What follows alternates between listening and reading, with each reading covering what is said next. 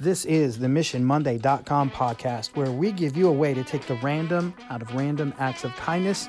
You can make the world a better place, one human interaction at a time. Go to MissionMonday.com to learn more about Mark and Sam and what we do and how to make it happen where you are.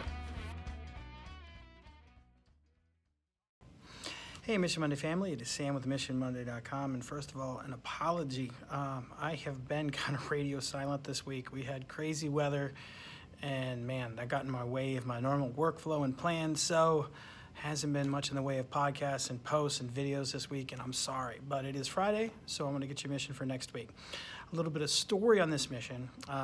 Way back in the day, when I was a dean of students, I didn't really know what that job was. If you've been to see Mark and I speak, I usually talk about that a little bit.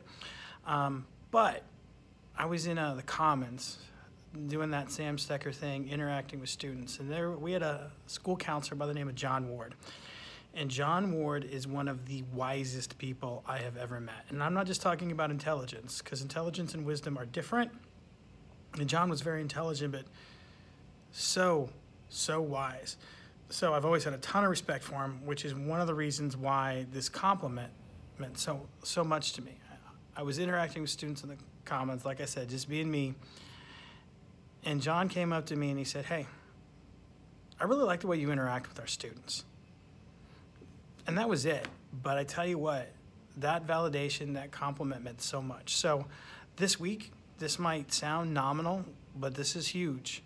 At least once this week, I just want you to go up and drop that on somebody and say, "Hey, I really like the way you," and let them know something specific that you appreciate about what they do.